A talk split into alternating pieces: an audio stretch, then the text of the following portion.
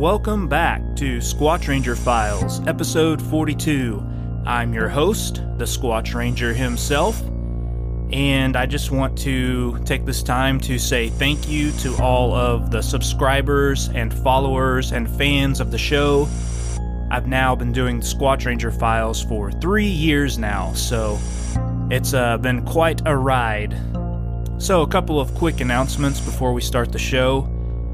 First one is I want to throw this out here for a topic of conversation. I'm just going to say it. From now on, I, the Squatch Ranger, declare that when we're talking about Bigfoot, we want to use just the word Bigfoot for the plural form. I've been watching a lot of Bigfoot shows on TV lately, even going back and watching Finding Bigfoot past episodes and everywhere. People writing on Facebook, people writing about Bigfoot. When we're talking about more than one Bigfoot, everybody says Bigfoots. And I'm declaring right now here on Squatch Ranger Files, episode 42, that we put a stop to that.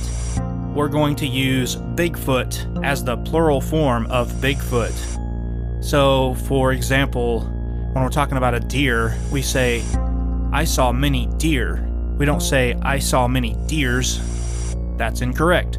So it's kind of like the plural form of deer.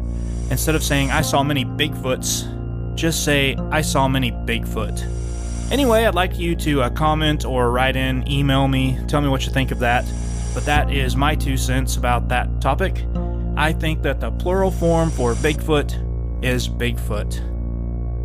Okay, also, um, you've heard about it in Oklahoma. They're going to pass this bill where it is legal to hunt for Bigfoot. Uh, there will be a season to hunt for the Bigfoot. Now, it's not to kill the Bigfoot, so don't get confused. It's to trap a Bigfoot. There will be a $25,000 bounty to capture a Bigfoot and bring it in and turn it in to show proof or scientific evidence that Bigfoot is in fact real. Now, this is to promote tourism in Oklahoma, and I'm all for promoting tourism and bringing interest to the subject. But I, as along as a lot of other listeners and people out there, I don't think we need extra people around shooting at anything that moves around in the woods or goes bump in the night. It's probably going to be alongside the same season as deer season, so you're going to have extra hunters out there already shooting at deer. Uh, you know, what is the criteria here for hunting for the Bigfoot? Are you going to be required to wear orange as well? I sure hope so. Because if you're not wearing orange and you're out there and the deer hunters are out there wearing orange and they don't see something moving like you hunting for Bigfoot and you're not required to wear orange, uh, they might take a shot at you. So, anyway, just throwing that out there. I think it's really cool for the tourism aspect, but uh, they need to think this through a little bit more, and we need some more information on the topic and on the subject. But I, once again, write into me, tell me what you think about this topic, about the open season, Bigfoot hunting season in Oklahoma, and the bill they're trying to pass. Please email me. Also, if you have a Bigfoot encounter story of your own, please email squatchranger at gmail.com.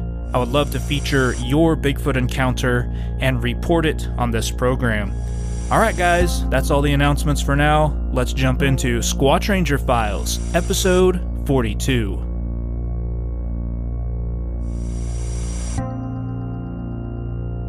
Number 1 Cousins chase rabbit and then see black creature.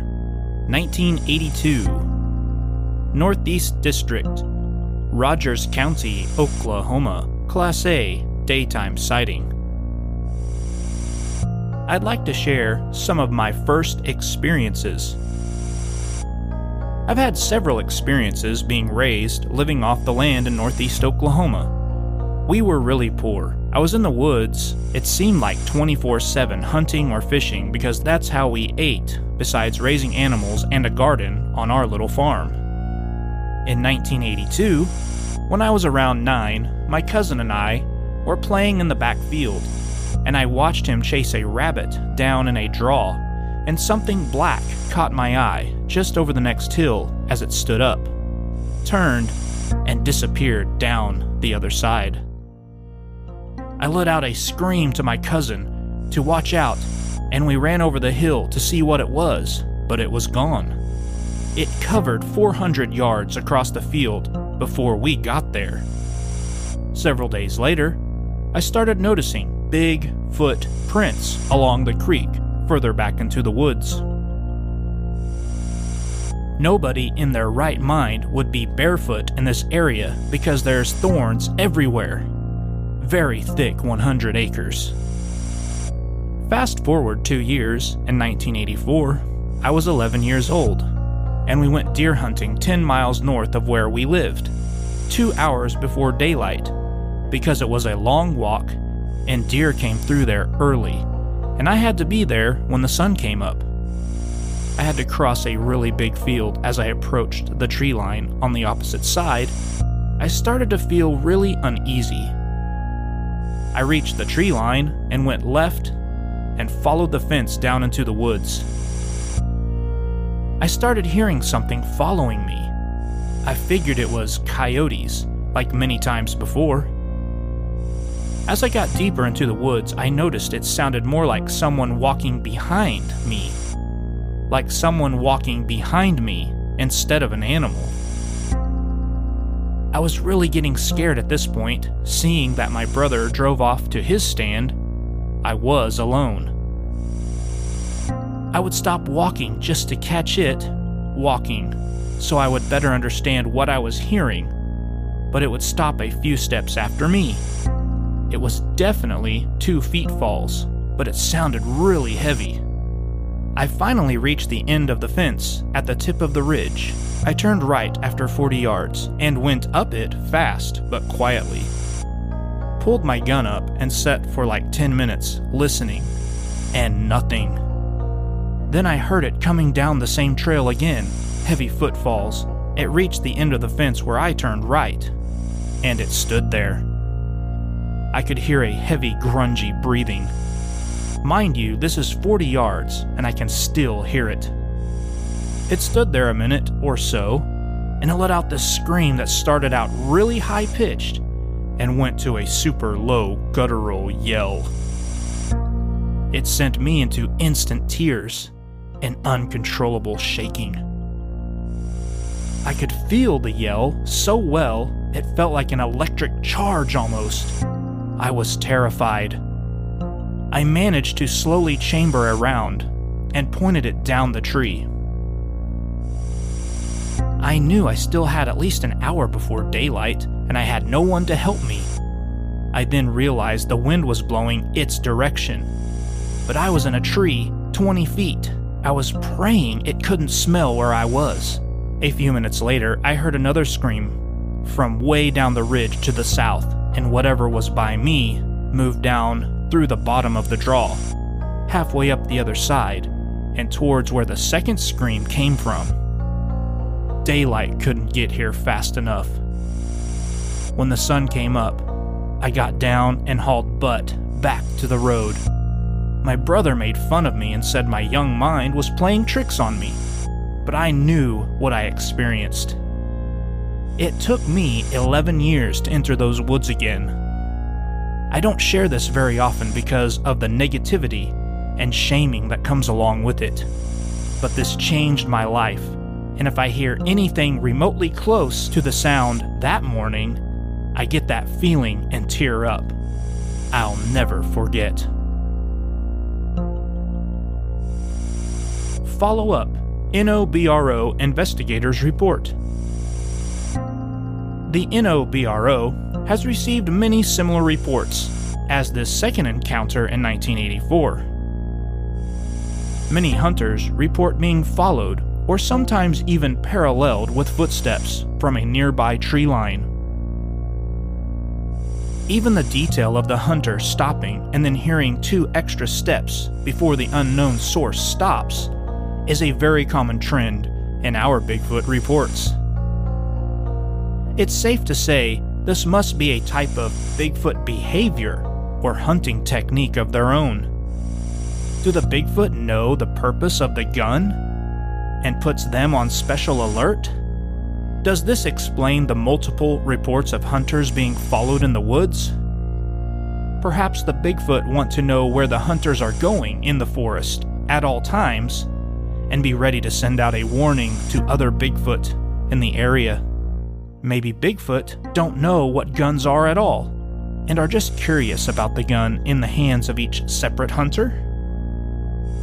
Another common theme in these hunter reports are the multiple descriptions of being so scared the hunter will not return to the woods for an extended amount of time.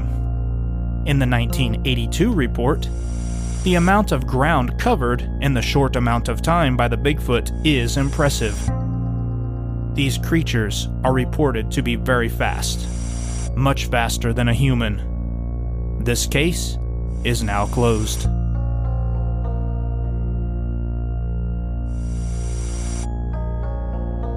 Number 2 Bigfoot watches trucker pass on highway. Years ago, in the late 90s, I was on my way to pick up a load in Tulsa. It was early morning, just before sunrise. I had just come off a string of days at home, so I know I wasn't tired. I am on one of those two lane roads in the absolute middle of nowhere when I see something on the side of the road at the edge of my high beams. At first, I just thought it was a roadkill, as is usually the case. As I get closer, I see that it is roadkill and there's someone crouching over the deer carcass. I remember thinking either this guy's taking the antlers as a trophy or he's freaking sick.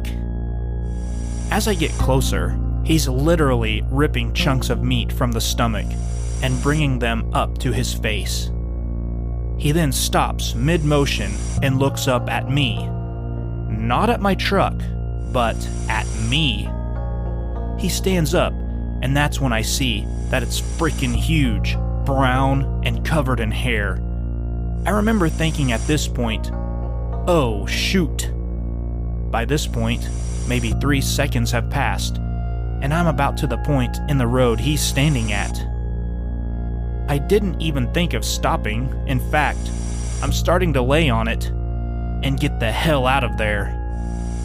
As I'm passing it, it looks at me. Again, not at the truck. It's looking through the driver's side windshield at me. He obviously had the intelligence to know that there's a driver in here and knows where I'm sitting. As I start to pass him, I can still see its head above the hood of my old, needle nose Peterbilt truck. This thing is an absolute giant.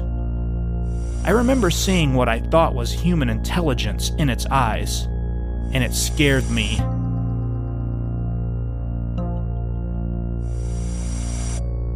Follow up Field Investigators Report. This report comes from the Bigfoot Wilderness Facebook page. Don't forget to give the page a like and enjoy all the Bigfoot reports from all over the country. The only information we do have is the truck driver was on their way to Tulsa that day. This could mean the truck driver started in Arkansas, Missouri, Kansas, Texas, etc. The truck driver also could have started the trip in Oklahoma, but it's more than likely this sighting took place somewhere just outside of the Tulsa area, or what the locals call green country. The eyewitness did say it occurred in the middle of nowhere, so it was in a very remote location.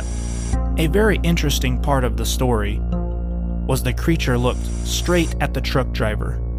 Not the truck, but the driver. There was a connection between the driver and the creature in that moment. The driver hinted that the creature must have a higher intelligence than any other ordinary animal. An ordinary animal would have feared the truck and left the area as fast as possible. But this was different. There are many reports that these creatures show human like characteristics. In this case, the creature must have seen a vehicle before and remembered it. The creature didn't fear the truck. It's almost like the creature knew the purpose of a vehicle to transport humans and knows the vehicle was a machine, not a particular threat to animals. Rather, the creature wanted to stay put to get a closer look at the driver. This kind of behavior definitely points to a more intelligent being capable of learning and connecting together. This case is now closed. Number 3 Creature seen while building fence. 2006. Free State, South Africa. Class A, daytime sighting. Back in 2006, my grandfather and I went to fix a wire fence down on the farm in the camp close to the Lydenburgs River. We were halfway down the hill and I stopped to fill my water bottle at a fountain. It is the cleanest water that one can find. I saw something standing across a big trench on a ledge close to the poplar tree stand. It was around 11:30 in the morning and a clear day. I had my small set of binoculars with me and immediately had a look. He was standing with his back to us and was looking over in the direction of the stream. I could see dark brown hair from head to his feet. The hair was like aged hair, people who go gray over time as they get older, and the hair gets silvery and coarser. The hair was dark brown, but it was silvery gray on the back. The chest just had shorter and slightly thinner and lighter hair. I saw it through my binoculars, so I got a pretty good look at it. On its head was a point like that of a gorilla. His arms were longer than that of a human and was hanging down to his knees. The palms of his hands were bare. He stood completely still. My grandfather screamed at it, Who the hell are you? This is private land! Hearing this, it quickly turned towards us. His face was hairless with red marks on its face, like the blue lines on the face of a mandrill. The face looked like those of the cavemen we see in pictures, something between the face of a human and gorilla. He took about three steps and disappeared over the ledge. I can still not get that face out of my mind. He looked really irritated with us. Follow up NOBRO investigators report. I spoke with the witness via the internet to get some more information about this sighting. The most interesting part of this report, in my opinion, is the description of the red markings on the creature's face. At first, I wondered if this was a case of misidentification of a known animal. The witness did compare the markings to that of a mandrill in the report, but I had to look for myself to double check. Indeed, the markings on a mandrill are not the same as the eyewitness drawing of the unknown creature. Furthermore, mandrills are not a native animal in South Africa. Mandrills are found in Central Africa on the west coast side. Through my research, the only other primate I could find similar to the description in this report, with red on its face, proved to be the bald uakari monkey. But the fact that the bald uakari monkeys are only found in South America proves to be a problem with a misidentification in this report yet again. So, what kind of creature did the eyewitness see? And what are the red markings on the face? I asked the eyewitness what they felt was the significance of the red markings. The eyewitness replied, I'm not sure if it's something smeared on or if it's skin pigment. I have received a few reports of face markings, usually red, but I've received a report of blue markings. It resembles the markings on a mandrill. However, others have no markings, so I think it's either males or it's a signal of dominance. This case is now closed.